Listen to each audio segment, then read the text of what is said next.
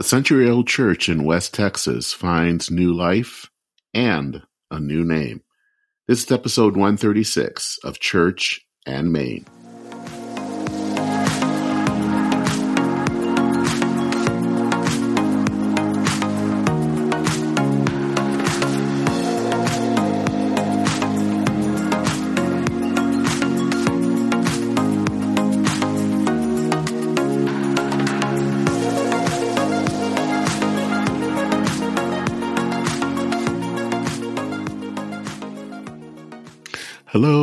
Welcome to Church and Main. This is the podcast that is the intersection of faith and modern life. My name is Dennis Sanders and I am your host. This is episode 136 and I've been looking forward to this one. Um, if you listen to the previous episode, you know that um, I had recorded two episodes and looks like they, they had been eaten um, by um, the service that I use to record my videos.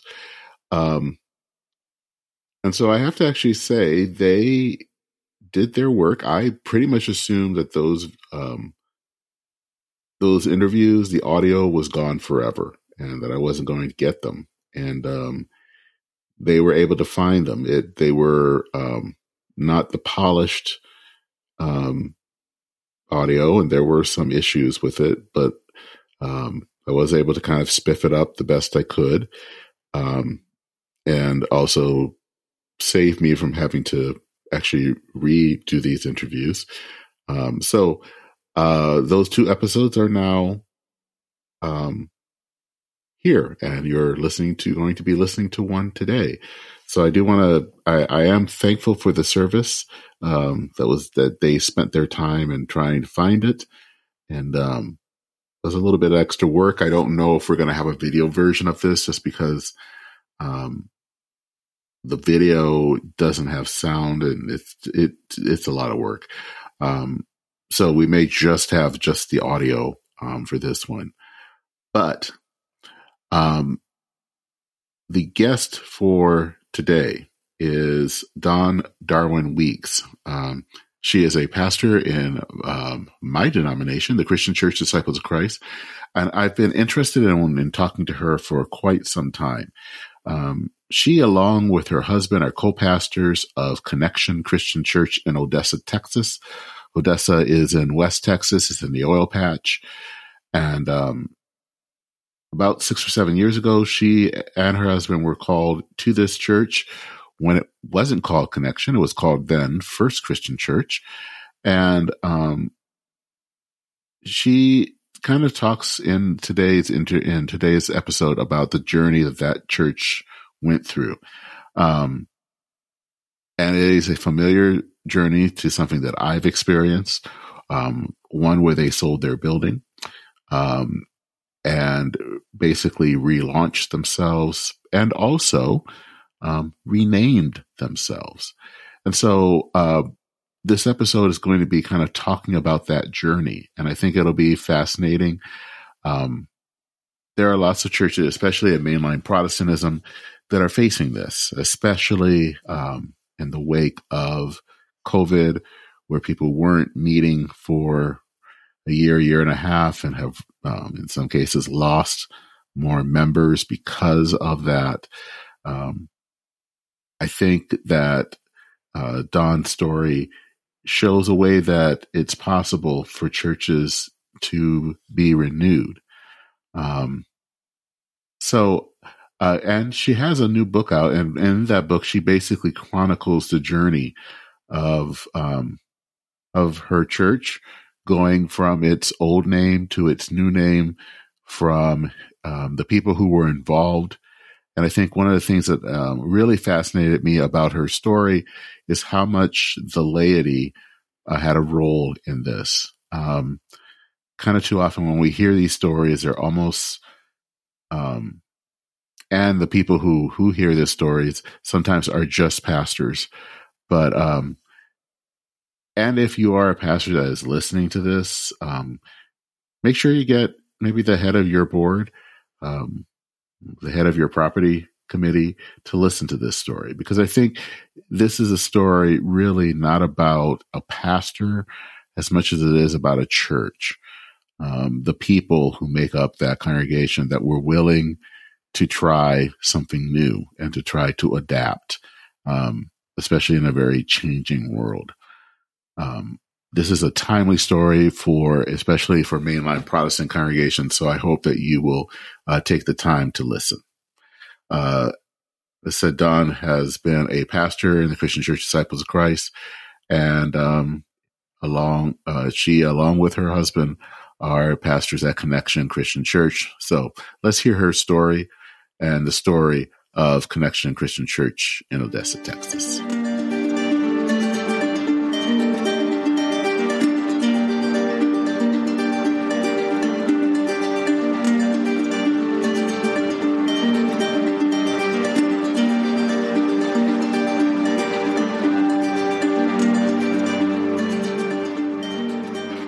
Well, Dawn, thank you for taking the time to chat. I've been really looking forward to to talking to you. Same here. Thanks for the opportunity to be on this podcast and for all your ministry bringing some hope to us progressive mainliners. thank you. So I want to kind of start. One of the things I want to do is kind of share share um, my own background and then and then kind of talk a little bit how it may relate and tell and then to tell your story. So so um, Church of St. Paul, where all where I serve, is about 140 years old. Um, so it started in the 1880s. Um, was situated near downtown St. Paul. Um, was like a lot of mainline congregations grew, uh, um, especially in the early um, in the front half of the 20th century. Uh, um, towards the in the late 90s, they moved to a a suburb uh, kind of, uh, kind of, and that that wasn't probably move um, because they lost about their people. And then when I came on the scene, the scene they were kind of a very small group, small group, and kind of trying to figure out what to do. Um, and we can talk a little bit more, but we but we got to a point where we finally decided to sell our current building because we just could not sustain it anymore um, to move to a, a, suburb that's closer into the cities and and is a Lutheran congregation. Um, so I kind of do all of that because that is a, a story that you story that you've probably heard a lot and, and occurs a lot in mainline churches. But it is also but it is also a story sounds at least from what I've heard what I've heard very similar to that you and your you and your husband pastoring in. Um, um, having that opening, kind of, kind of sharing a little bit about the story of your church in, in Texas. A lot of churches are in this position now, as you know, Dennis, where the building that they are in is actually, instead of facilitating ministry, is actually uh, an albatross around the neck, um, whether it's the maintenance costs or simply the fact that it's not accessible or there's no parking. Uh, and I, I just have, since this book's come out, I've talked to so many churches who are struggling to figure out what to do with a building that d- does not serve them in the first place. And I was just visiting with the church yesterday, and they were talking about the millions they're putting into their building, and uh, and you know them not having uh, much in the way of of uh, attendance momentum right now, and it just reminded me of the early church. You know, who met in people's houses, and I think they had something going on there. Uh, and so, our church's story was uh, we were a 110 year old downtown church um, it was not a situation where, you know, there was a white flight or, you know, um, downtown was only poor. No one lived in the area around our church. Um, you know, there was no residential area there anymore at all. Uh, and downtown was you know, talk about revitalization was happening in the city, but nothing was going to happen substantially in that area for 10 to 20 years and we might not be around uh, in 10 to 20 years. We were down to about 45 in worship. We had a sanctuary that seated 400. Uh, the location had never been super great, but especially now uh, was not. We did an assessment on the building. It was going to cost about $2 million to make it accessible and uh, make a good front uh, door welcoming space to be clear where to even enter the facility. A lot of our churches don't have a good front door. Um, so it was uh, pretty clear, just from a logical standpoint, that if we could be somewhere else, we should be somewhere else. But that's a lot easier said than done um, when you've got emotions and spiritual history in a place and all the personalities at play. And so, our story, I wrote the book. Um, breakthrough, trusting God with big change in your church because we just wanted to give a witness that God moved in our church through our people to rejuvenate this congregation and convince us the gospel is still very relevant and needed in our community and that we were still somehow by God's grace chosen to be God's partners in sharing it. Um, now we're in a new location. Oh, four years now in this location. It is not a new building. It's a renovated medical office building. Um, we have got a nonprofit center in about a third of the building and uh, use the rest of it for church and lots of other community purposes. And we have seen the gospel move not just locations, but hearts and an openness for our congregation to the community and our community to our congregation, um, just removing those barriers. So I wrote the book to kind of say this, not at all, this is how you do it. Like, I'm not that wise, but to say this is how we did it, and maybe it will give you some inspiration and some hope um, for congregations that, with a little courage and creativity, may see a new day. Hmm So, what brought you, you, and, and it, it is a co-pastoring team, team um, to to Texas in the first place, uh, to and and maybe just a little bit of of of, of saying what Odessa. How like. the heck did we get to middle of West Texas in the oil field? Um, well, we were in a co-pastorate already. That was our first experience to co-pastor, having been in solo pastorates previously in the Christian Church Disciples of Christ. When we had our kids, we decided to see, pray and see if the Lord would help us to serve together. And so we did that in Kansas City, Missouri for nine years. We were happy there. We were not looking, our papers were not out, so to speak, in our denomination parlance. Um, we were not uh, looking to go anyplace anytime soon. But a Disciples of Christ elder with a West Texas drawl was on the other line of the phone one day. And she said, We want you to consider coming to Odessa to be our co pastors. They had had a senior minister retire and an associate minister that was leaving, uh, getting married and leaving to another city. So they had two positions open. And she said this, I'll never forget it. We know how to be a disciples church in a Baptist town. And we think you can help lead us. And that stuck with me. She was so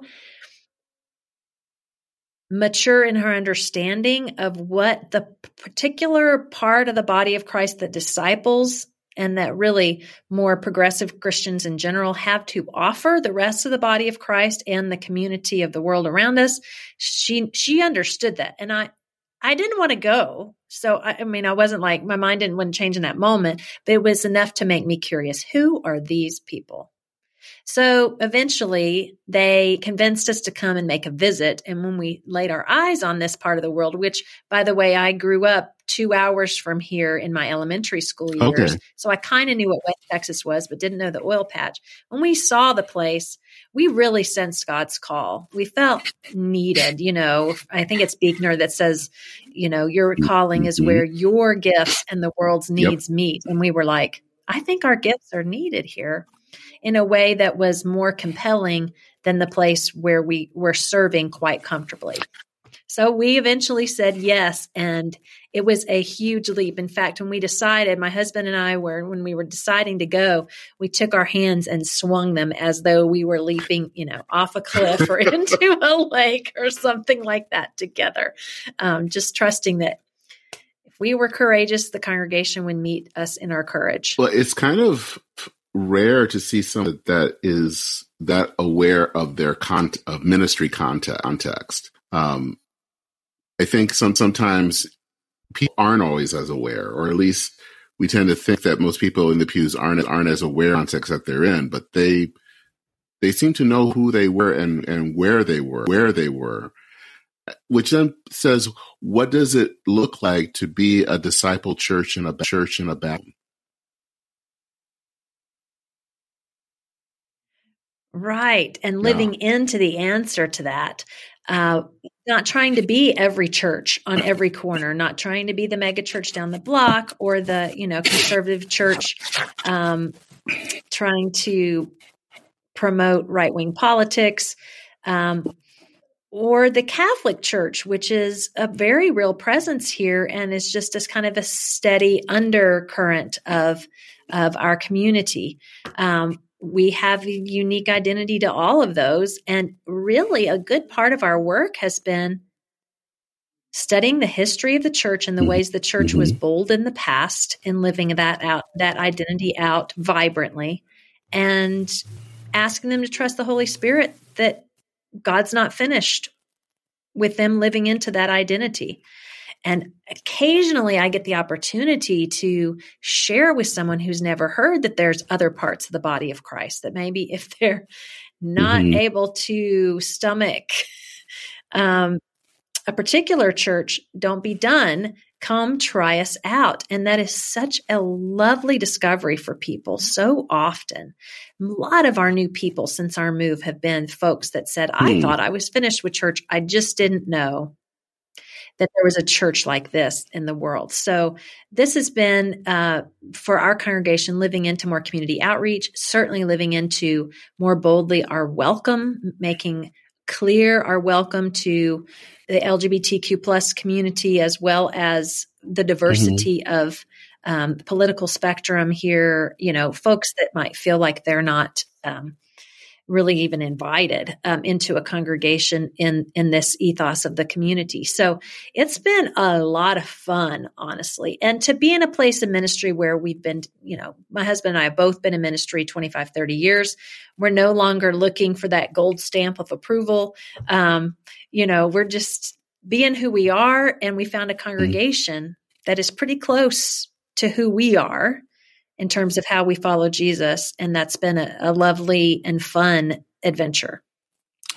So when you uh, when you arrived in Texas and and kind of maybe got a, a kind of got, got got got to look at the situation hand of what the church needed. What made you think that this church needs a we need to we need to change that that we can't go on the the way that we have um, and we have to make some radical changes. And and when we first saw the building, mm-hmm. we knew as soon as mm-hmm. we saw it where mm-hmm. it was, the shape it was in, the the lack of modern look and yeah. welcome and accessibility and all that. So we wrote a letter to the search committee when they offered uh, to call us um, we wrote a letter saying, please share this with the congregation. And it, it told them, we think you need to relocate. And please do not call us, vote to call us unless you're willing to explore that with us. And so we were very clear because we were happy and comfortable where we were. We did not want to, and we had 2 mm-hmm. children uh, in in elementary school. We did not want to move them for mm. pipe dream. So we told them. So from the beginning, they knew. However, it took three years of research, prayer, process, small group meeting, board meetings. You know mm. all the things, Dennis. Um, because we had to bring everybody on board to bring as many people as possible along and help people see the vision so that we could genuinely transplant the good DNA, the good roots of this church in a new place. This was not going to be a church split. This was going to be genuinely a church relaunching with a new location, new name, and new introduction to the community. And so we knew from the beginning in our gut this is what it would take for this church to have a 2nd mm-hmm. century of mm-hmm. ministry after the first one. Uh, but it did not appear, you know, so clear and so quick to, to all of them. Um, and a lot of the book is really about that process and the way that uh, church leaders, not us as clergy, but church leaders, were the pioneers helping others come on board to see the vision, to love people who disagreed, and all of that, so that we could we could jump off together into a new future. I think that that's something that um, I've learned through my own process. Um, when when I when we went through when we went through our own process of some last year. I, well, we have someone. We have someone that we. Um, you also had an had an interview with Lauren Rich Jr. Um, yes, his podcast. I, I, know him as well. We're we're friends, and um, I was on his was on his podcast to talk experience. And one of the things that I read is that when I started at at First Christian Action, I kind of maybe within a year that we needed to this was this location probably wasn't going to work it wasn't accessible it didn't look fresh um but I, I think it was a failure of nerve that of nerve that I didn't people were ready for that. And so I did, didn't really move on that issue on that issue for quite some really really until it got to a point it's like yeah we have we have to do this and but it was funny that by funny that by the I think everyone else was ready, ready, um, and really, really, it became the people who kind of moved that along. That it wasn't just well, it's just a pastor doing, but that it was the people themselves saw the situation and said, "This is what we need to do," and, and we move in this way and and go forward. So it, it's one of the things that it's one of the things that I felt like I learned. And so one, I, I wish I had said something sooner, but but a sense of know, knowing when it's the right time or when the people know it's the right time too. Yes, that's right. And this congregation would say they began a process to do this back in the 1990s and they just didn't have the the nerve uh, the time wasn't right, whatever it might be. And it is the people that have to lead. It's at the end of every chapter in the book. I have a, a paragraph or two that one of our leaders wrote themselves about their experience with all of this because it would not have been the healthy transplant that it is without these leaders doing the the work of spiritual maturity to let go of a building and a glorious past that was not going to lead them into the future. In fact, one of our leaders, um, our property chair uh, at the time, who knew better than anyone what this building was costing us in terms of sweat equity and dollars, how much how much was being poured into something that was not helping us. Um, he finally spoke up. We were at a stalemate in a board meeting deciding whether or not to put the building on the market. And like you, I'm the minister, but that doesn't mean I can make anybody do anything. Um, and especially in the Disciples of Christ Church, you know, it's all about it, it there's no authority given to you just because you're the pastor. You, you know, it's all about earned trust and and so we're discerning how how much to push and how much to pull and how much to just sit there and pray. And this property chair speaks up and he says, "We are on this board to lead and today we need to lead. Let's put this building on the market. It doesn't mean we're selling it, but we are at least moving in some direction." And that was it. Everybody said, "You're right. You're right, Bill." And we owe so much to him. And there are several other leaders in the church that I lift up in the book that we owe so much to because they stuck their neck out in a way that others honored. Whereas pastors can only do that to some degree. And then they're an enemy, you know, of it's an us and them kind of thing. So uh, it was pretty amazing. Uh, I like the metaphor of a midwife for a pastor. Um, we're not the one doing the birthing, we're coaching the new life to come forth. We're pretty critical to help um, churches birth that new life, but but it's the Holy Spirit that brings the new life, and the church that does the pushing. Um, we are there to encourage and coach and give some wisdom. That's about it.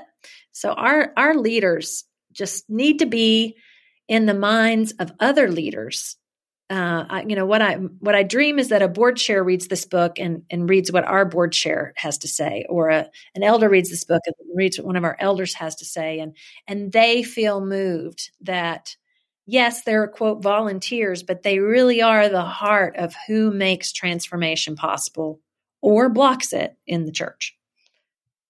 Hmm.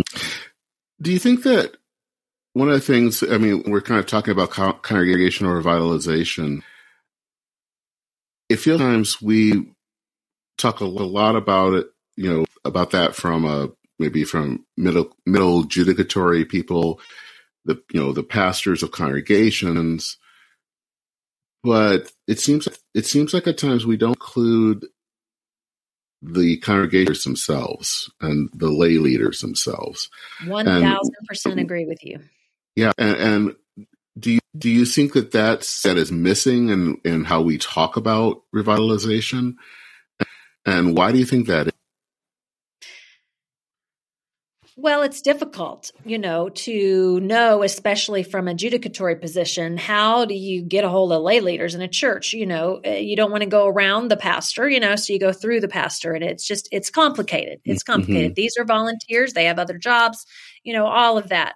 Um, but again, that's why I included the testimony of some of our leaders because I really think leaders need to be talking to leaders. We've done a lot of years of pastors talking to pastors, and look where we are.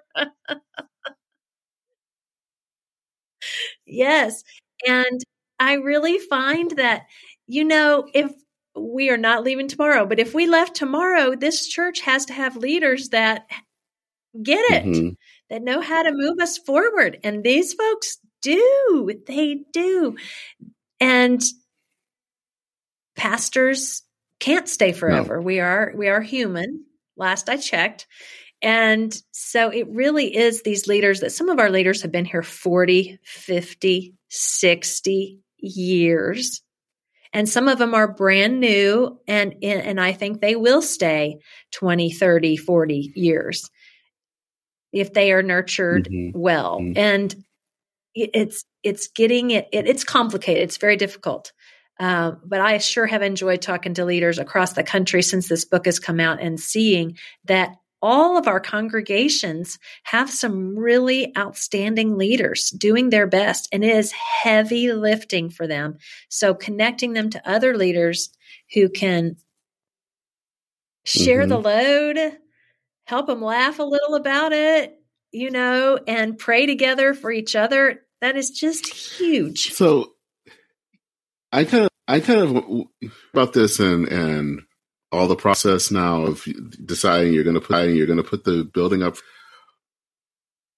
What was that process going through this the the sale of it, and then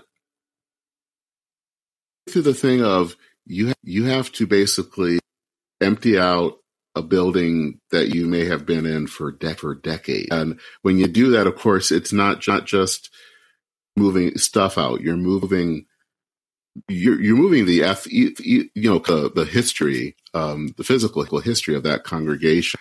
What was that process like?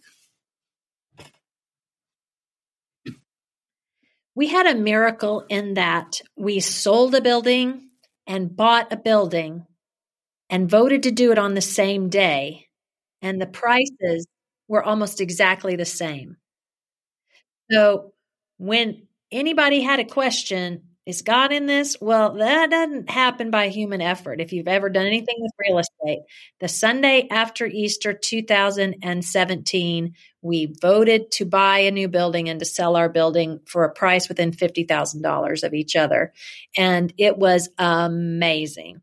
So that was a lot of momentum and affirmation that God is with us and that God is still in the details and still cares about our congregation and, and all congregations trying to seek to share the gospel, right? So that gave us a lot of momentum. The, the difficulty was huge. Just the amount of stuff. Think about how much one person c- accumulates in a house over a lifetime.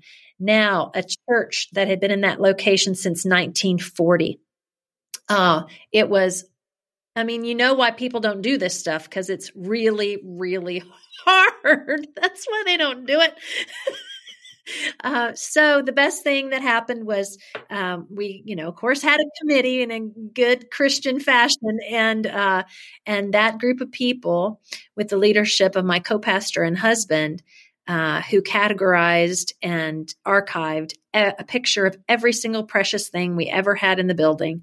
They went through and decided intentionally what to bring with us. And one of the happiest days of my ministry here was watching our 1941 stained glass window, which was the main thing we brought with us, go up in our new sanctuary.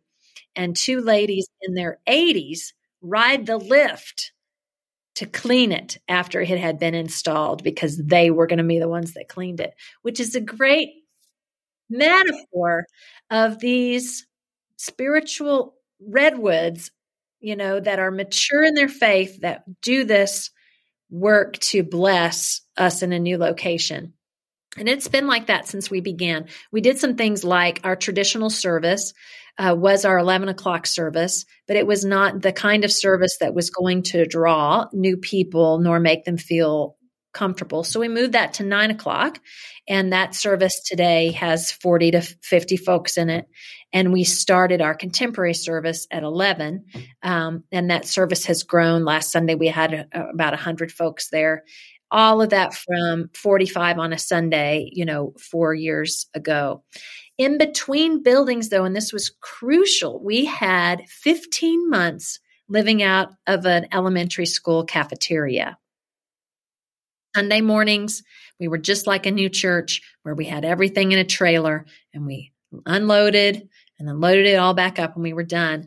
And that in between was really important what we call our wilderness time, so that people could let go and not immediately compare what they had and say, oh, we were better back in Egypt. Uh, at least we knew we were going to eat. Um, it was a wonderful in between time for us to get remolded um, into what God wanted us to be in a new place. So by the time we were finished and ready to move in, everybody was just so grateful to not have to sit, you know, on chairs that we hauled in ourselves that morning. I'm just so grateful. Uh, and gratitude goes a long way. So that's a little about our, our process. So, and, and, and this whole process, I think you've called it kind of kind of a real restart and it seems like having that in that interim period was helpful for that, for that to really take a, a break between what you were and what you are now.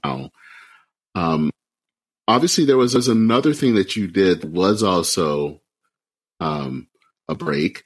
It's something something that I think our congregation might at some point be contemplating, and that is a name is a name change. Um, because you were also a, a first Christian at one Christian at one point now. Um, um, and what right. to that decision and and what was the process of coming of coming up with a new name?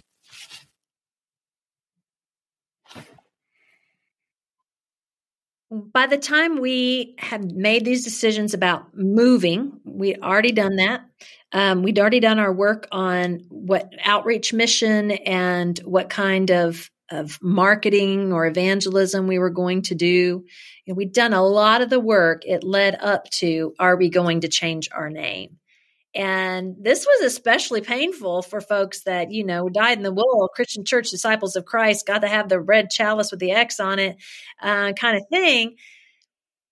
I would did not want to, like you said, failure of nerve. I was done making people make changes. I was just done. And I called uh, Rick Morris, who was a coach for us at different points along the way in this whole process. Uh, and he said, if you don't change the name, everything you've done up to this point will not be as impactful. And I was like, wow. Okay. So we changed the name and we have some great videos, by the way, just YouTube um, and Connection Christian Church Odessa. There's two good videos about our name change that I think are really helpful for people. We were a first, so it's pretty easy to say to folks, we're not a unique name. It's very confusing to be a first church. How are how is someone supposed to know how we're different from First Methodist or First Assembly of God or First Baptist or First whatever? Um, also, First is an inherently racist name. It is the first white church in our community. That's what that means. And and you know that that didn't age well. You know, do we really want to continue to say that's who we are? And the most biblical thing uh, would be to be called last church, actually, since the first will be left. And so um, we dove in and we did lots of studies. We did a sermon sermon series on name changes in the Bible, which is not hard to find. And um, when you know God's doing a new thing, God gives you a new name sometimes. Um, we went through a process. We had a couple criteria, uh, like a name that is easy to remember, a name that starts a conversation, a name that expresses our heart, some criteria. And we talked in small groups and came up with lists. Again, when we got in a leadership meeting and saw all those lists, we're never going to get through this. We're never going to pick one. And then somebody noticed, hey, the same name is on all those lists. And it was connection. It wasn't at the top of all the lists, but it was on all the lists from all of our small groups process. And um, it was a historic name to the Christian Church Disciples of Christ. The Barton Stone movement was the Christian connection with an X, and it just was right. And how were we to know that two years later we would fall into a pandemic where everyone felt isolated and our church would be postured to offer connection? To us, it was an affirmation that God wasn't finished using us to bring the good news to this community. Wow, wow. It is interesting, you know, connection because you talk about that, and and I think that one of the streams from the United Church of Christ also uses the word that's kind of related to the Stone yes. Campbell movement. Uses the word uses the word connection, so it's it comes from nowhere. It is it is it is very related to our movement. Yes, and so much like what this process has been for us, staying rooted in history and identity and yet being made new with something fresh to offer. Um, so connection, an old word with um, with new new fresh outreach to our community, and we've been really grateful. Have not regretted once changing the name. And it sounds like people have been able to live into into that name and and really take that on as their their new identity we aren't anywhere near done mm-hmm. living into that. And we're four years in. And I feel like in a lot of ways are just beginning to discover the uh, the gifts of this relaunch because the pandemic mm-hmm. hit right afterwards. And there were certainly gifts that came out of that. But I feel like we're just now beginning to experience the fruit from from the labors of mm. our congregation. Yeah, you know, it's funny when when you brought up the his history about uh, naming of a of a church as first because um, I brought that up with with with a member congregation um, who's also a, a, disciples pastor, and I said, you know, I think you know, I think at some point we need to do the changing our name, and and, and she, but yeah, that's that can be kind of not very helpful. It it kind of has a break insight, and as I thought about it, because I know church churches churches I know that were like for like second something something we're African American um, in the South, and it's like, like ooh, yeah, that's probably that's probably not a good thing. So you know, it is something that we're thinking about, and I think at least we haven't totally brought yet, but I think it's it's also a feel feeling of the of does that fit who this community is anymore and it feels like it isn't. Um, you know, oh, this is not the institutional church that it used to be. Um, that that might have been great, but not who this who this church is now. So I think that that's something. You know, I think that is something to be always to be always thinking about as a consciousness. Does the name name still fit who you are?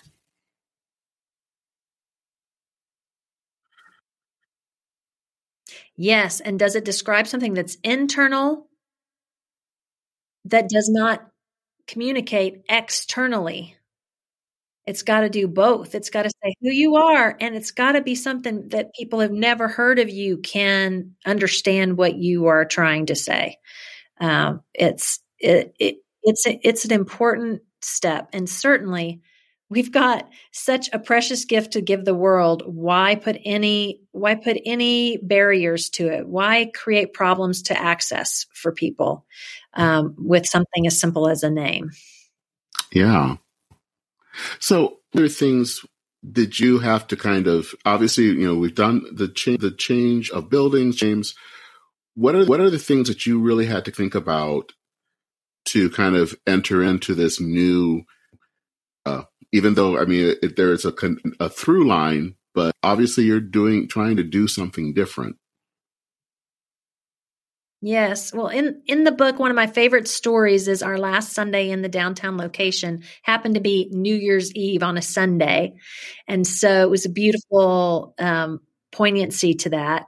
And during the offering, um, I we used these old fashioned brass offering plates that we had saved out for the occasion, and um, people started putting things in the offering plate, but it it was a strange sound. It wasn't the sound of you know coins or or um, the normal sort of clink clink of of people's gifts or children's gifts. It was um, it was a heavier thud in the offering plate, and I could not figure out what people were doing. And when the offering came forward during the doxology and they put it on the communion table, I looked in and people had given up their keys. Oh, their keys oh, to wow. the building that they had had all those years. Oh my goodness, my goodness. And it was one final act of letting go. Wow. And to me, that's symbolic of whether a church needs to relocate or not. We all need a letting go of keys ceremony, probably mm-hmm. once a mm-hmm. year. Symbolically, at least, to say, I've been carrying this around and it's not for me anymore. Um, and I'm open now. My hands are open to something new. And so we've had to do that on so many levels me with you know whatever i thought a minister was supposed to be about and now i need to delegate that or let that go so that i can grow with this congregation church members that you know had beloved fellowship dinner things that the theme and the decorations had been in the church for decades but no longer worked you know people weren't coming anymore or whatever um, just that spirit of letting go um, combined with the mm-hmm. spirit of experimentation has really just created a whole new playful, adventurous soul to our congregation. So, you know, it's pandemic. Well, let's try meeting in the parking lot. Oh, our our story this our our theme this year is stories in scripture. So we're gonna let's try a story slam at the coffee shop and see if people like that. Um, you know, our outreach budget, we were supporting this, but we're really not seeing much fruit from that particular organization. Let's try this and give them money and go volunteer with them and see what happens instead of so much heaviness about it. You know, we've got to do um, these certain things because that's what's expected of us and it's got to be successful in these particular ways and mm. letting go and just seeing what happens when we go on some adventures, try some creativity. That spirit has really engaged our church um, and has made us able to be new again. No. And that's not just a relocation. Mm-hmm, that's mm-hmm. that's a change of mind and heart. I think one of the, one of the things that has been happening, especially after after after kind of a year and a half where people weren't meeting in person, um, churches in many cases are are struggling. Um, they may have changes where they don't have the same people that they used to. Um, people either have left um, or, or, moved on. Um, there's just kind of a lot of a lot of, of struggling in many ways. Um, what what word would you those churches that are are feeling like they kind of lost their momentum um, especially after after kind of post COVID and and and trying to figure out what we're going to do next, um, and maybe fearing that they won't they won't be able to their ministry.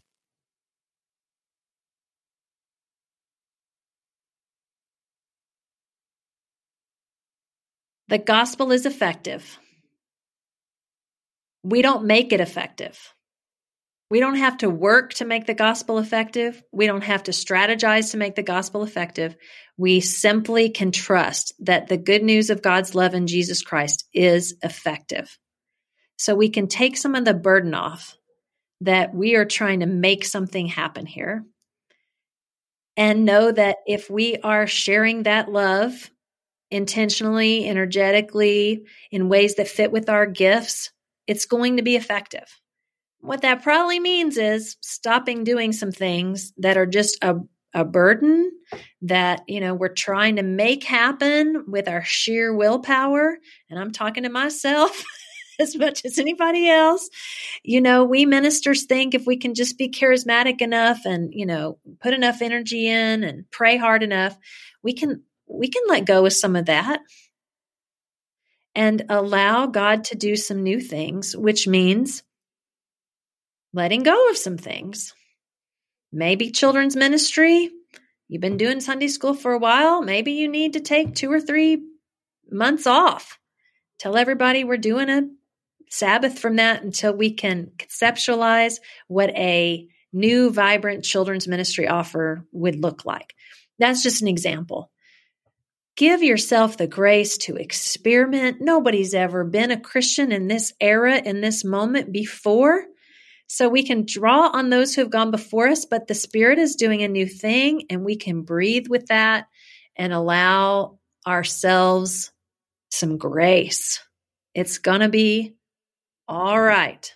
And the gospel will be effective whether we are doing all the things we think we're supposed to do or not. Hmm.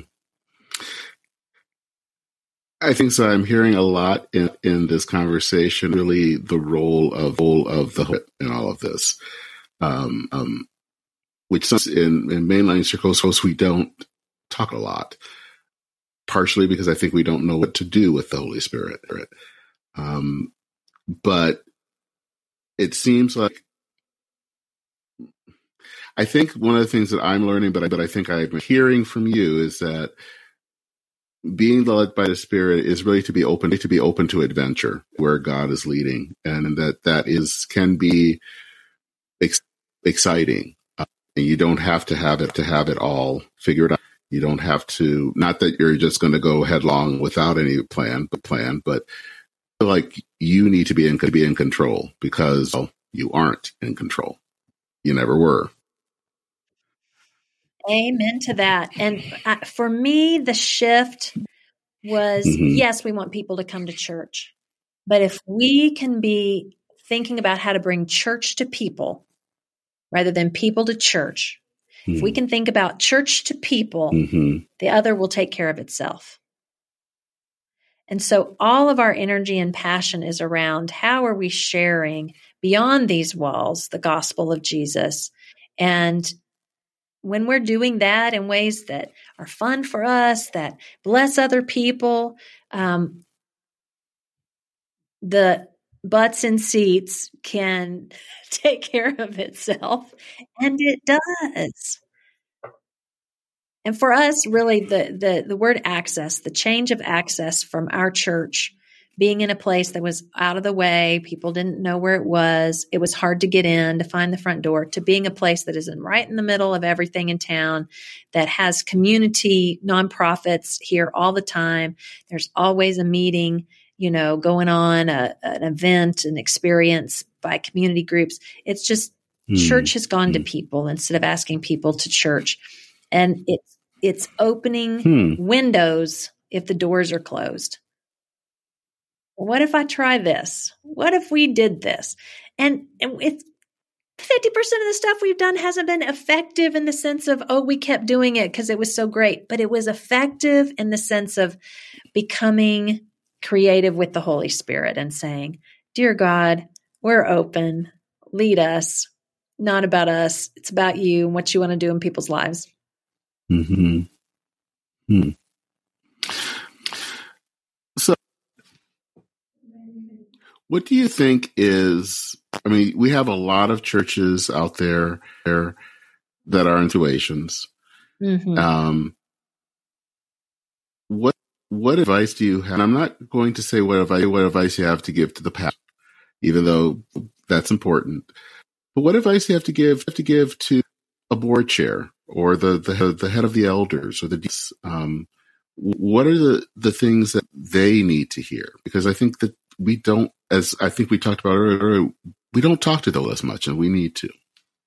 That's one of my favorite questions anybody's ever asked me. Thank you. You get it. So, first, I would say, please pray for your pastor um, and let them know you pray for them. One of the best things our church people do is let us know that we're prayed for and appreciated. And it's so underdone, or uh, you wouldn't believe. I know you would, but our listeners may not realize how little pastors hear that or experience appreciation in that way. Um, the second thing I would say is become knowledgeable about the moment of church life we're in.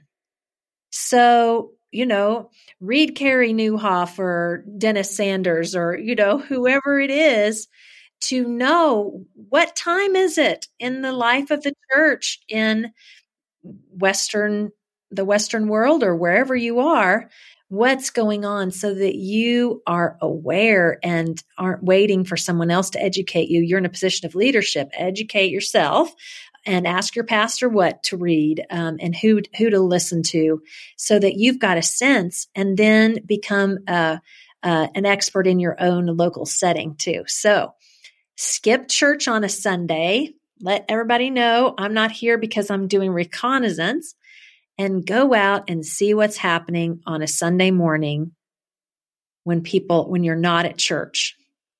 Where are people? What are they doing? What's the traffic pattern like?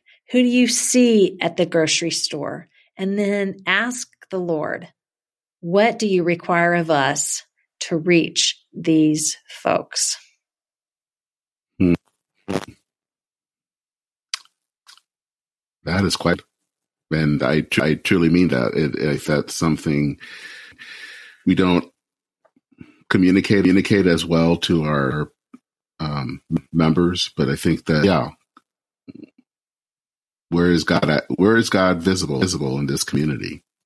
Kind of the question we, we need to be asking. And as we discover that, oh my goodness, I don't know how you could not just be in love with answering that and finding the Lord and meeting the Lord where He is and being connected with whatever God wants to do, which again is not what we make effective. It's just we get to partner. hmm When kind of wrapping things up, but I just I wanted to ask though, though it's kind of examples of of connection making with the community around around you. You kind of hinted at some of the the meets that you're involved in, but I'd but I'd love to know how are you kind of reaching out to to the the ESA community. For us, it began with you know we were giving money, but we weren't really giving of heart or time to organizations as a church. So it began with going to interview the places where we were uh, supporting financially, and then from those places going to other places. So it, uh, it began with a survey uh, of about 15 different branches of our community, including like our juvenile justice um, judge uh, and uh, our school district superintendent, our, you know, some of our main counseling centers, things like that, and asking them, where does it hurt and how can we help? Um, and everything we've done since then has about try, been about trying to find the places where the church is already missing and going there. We're all for working with other churches and doing things other people are doing. And our particular mission is to be where other churches are not in caring for the souls of our neighbors. And that has led us to some very interesting places. I can imagine. Imagine. You said that. Um, yes. One is juvenile justice. Um, what has that entailed for you all? For us, it's meant simply a monthly visit to our juvenile detention center in support of the staff and in care for the inmates. And that has been really significant in shaping the spirituality of a number of our, our folks to uh, in in a community, a culture where they did bad, lock them and throw lock them up, throw away the key. Uh, talk about an experience of grace to realize that kid is 12. Um, you know, their family history is something that none of us would live through well. And so um, now what? Now how do we experience and and express grace? Um, our involvement in you know local um, HUD housing situations, doing um, food distribution and tutoring ministry, things like that. Just trying to be places where Jesus already is, but the church doesn't seem to show up. So, if people want people want to get into you, um, what ways can they do that? And I know there obviously is there obviously is the book. Yeah. Okay, so the book the book is at Chalice Press, and I'd love for you to buy it from there because that's the most ethical way to buy it. It's also on all the other places. Um, dawn.weaks.org is my website, and um, our church is Connection Christian Church in Odessa, Texas. We're on Facebook and uh, Twitter and all the things. So I look forward to hearing from folks, and I thank you so much for your ministry, Dennis. You're welcome. And I will definitely put all of those links in, in the show notes. Thank so, because uh, I think that there will be a lot to, a lot of people that want to know more about um, your story and um, and how you got where you are to where you are now. So thank so thank you so much. Thank the- you. It's a lot of fun, and I pray for your church as you discern these steps and as you think about relocating again how brave that is. I was just talking to a church that said they relocated 20 years ago and you know, so they that was off the table for them. Well, how's your building how's your building doing for you, you know? Are you shaping yourself to your building or are you shaping your building to yourself? Mm. Yeah, you know, it's one of the things you have to let go because I think sense of, of pride of well, we've already moved. We don't need to move again. It's like, it's like, oh, no, that churches actually, if you look back at the history, they've moved more than one, more than once. And they've survived, they've survived, and they've survived. Okay. That's right. Well, in fact, we have a lady in her 80s in our church that would remind us that our church, this is our church's fourth location. Ha, huh, okay. And she's, yes, she's right on. It's true. And I don't think it's the last either. It, no, it won't. And yeah, just for our church the last move either. So, you know. Yeah. Let's hope not. Let's hope our churches stay on the move. I yes, I agree. Agree Because that kind of shows we're alive. Um, it sure does. Yes. Well, blessings um, to you all the way up up north. Take care. Thank you. Take care. Bye bye.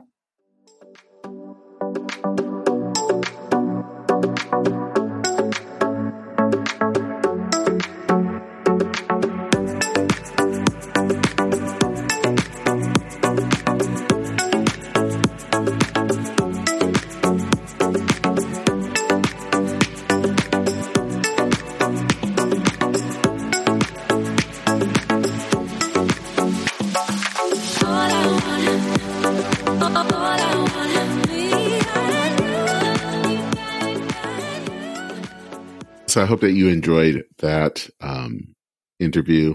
I really enjoyed it. Um, and I do want to apologize if it sounded, at least on my end, a little weird. Um, the audio that, of course, I, that was in question that was missing was my audio. Um, Dawn's came out through, came out fine, but mine's was, was the missing one that they were able to find. Um, but there were some issues. I did, uh, try to clean it up the best I could. Um, so, um, I do I want to apologize for that. I do hope that we can have Dawn back. I'd like to talk to her more, um, kind of about the journey and, and also what advice, um, to give churches as they are, many of them are trying to figure out their future. Um, one of the things that I thought was I wanted to share, um, is no doubt a few weeks ago, you may have listened to the episode with Ben Crosby. He's an Anglican theologian um, from the United States, but he is uh, studying right now at McGill um, University in uh, Montreal, um, in Quebec. And um, he wrote an, a fascinating article, um, and and which became the basis for the podcast episode. And one of the things that he uh, he brought up is that you know, do we think that churches that this whole thing of, of Christianity matters? And he actually brings it up in kind of the in two questions. Um, and I think I think that that's a question that we have to, as pastors, as members of congregations, have to ask ourselves. Does it matter? Does any of this matter um, as a church? Or is church just, as I think Ben talked about, just one more choice in, in, um, in context of many others? Um, because if it's just one more choice, as he says, then you know, the decline of, of mainline churches, but the decline of churches in general isn't a big thing because people can then find some other thing to do. Um, but if we think that this matters, if we think that this whole thing about um, Jesus matters, um, then church decline matters. Um, and I think let me I, I want to kind of do justice to what Ben was saying. Um, he has these two things. He says one, do we think that a relationship with Jesus is necessary to achieve certain goods, whether it's traditionally salvation? And then if the relationship language concerns you, you know, you can change that. And then the second question is, do we think that the church is the normative means by which that necessary relationship with Jesus is established nurture, and maintain. And his whole thing is, is that if you answer no to either of those questions, then this doesn't matter. There are other choices out there. You can, you know, you know, it's kind of the proverbial, you can just read your New York Times. It doesn't really matter at all. But if you say yes to these questions, if they matter, then the church decline matters. And then we need to find ways of trying to help to rejuvenate churches, to plant new churches, because we think that that thing that we have, this faith that we we consider dear, uh, near and dear to us, matters, and that it can make a difference in people's lives. And I think that that's why it's important to hear the story of people like um, Dawn, um, because if you can, in hearing her tell the story, especially, I think she sees it, especially probably in a way that is not too different from me, um, from people who are LGBTQ plus who may feel that the church isn't for them. And, um, they find out that this salvation, this, this grace, this Jesus thing is for them. It matters.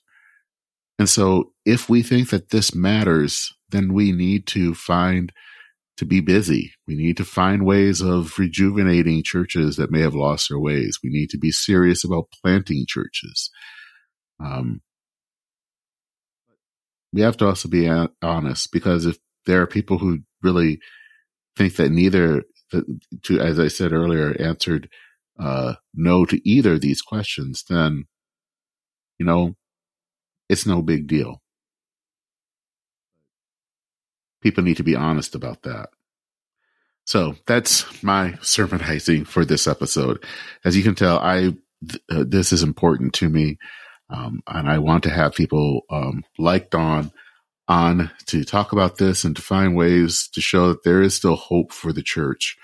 Um, it may not be the church that uh, that will be the that it was like in its heyday, and, and probably in many ways we're kind of glad it wouldn't be that way. But the church is still needed, and um, I'm glad that there are people like Dawn out there and Ben who are kind of sharing the importance of why it, that matters. Um, also, again, if you are able, please uh, subscribe. You can subscribe to um, our uh, Substack, where you not will not just find um, the podcast, but also articles that I have written. Um, and you can find that by going to church and main, all one word, dot. Um, you can also go to their our website, and we're also available on all of the major podcast platforms. Um, wherever you listen to this, uh, make sure that you uh, leave a good rating. Um, that helps more people to find this. And if you're listening to this, share this with a friend. Share this with someone who might want to hear um, a podcast like this. And um, you can also go and you can also find us at our website, uh, a standalone website, which is churchandmain, all one word, dot org. So that is it for this episode of uh, Church and Main. This is again episode 136. I should add, if you have any interest to learn more about uh, Connection or to learn about Dawn, all of that is in the show notes. So uh, do look at that.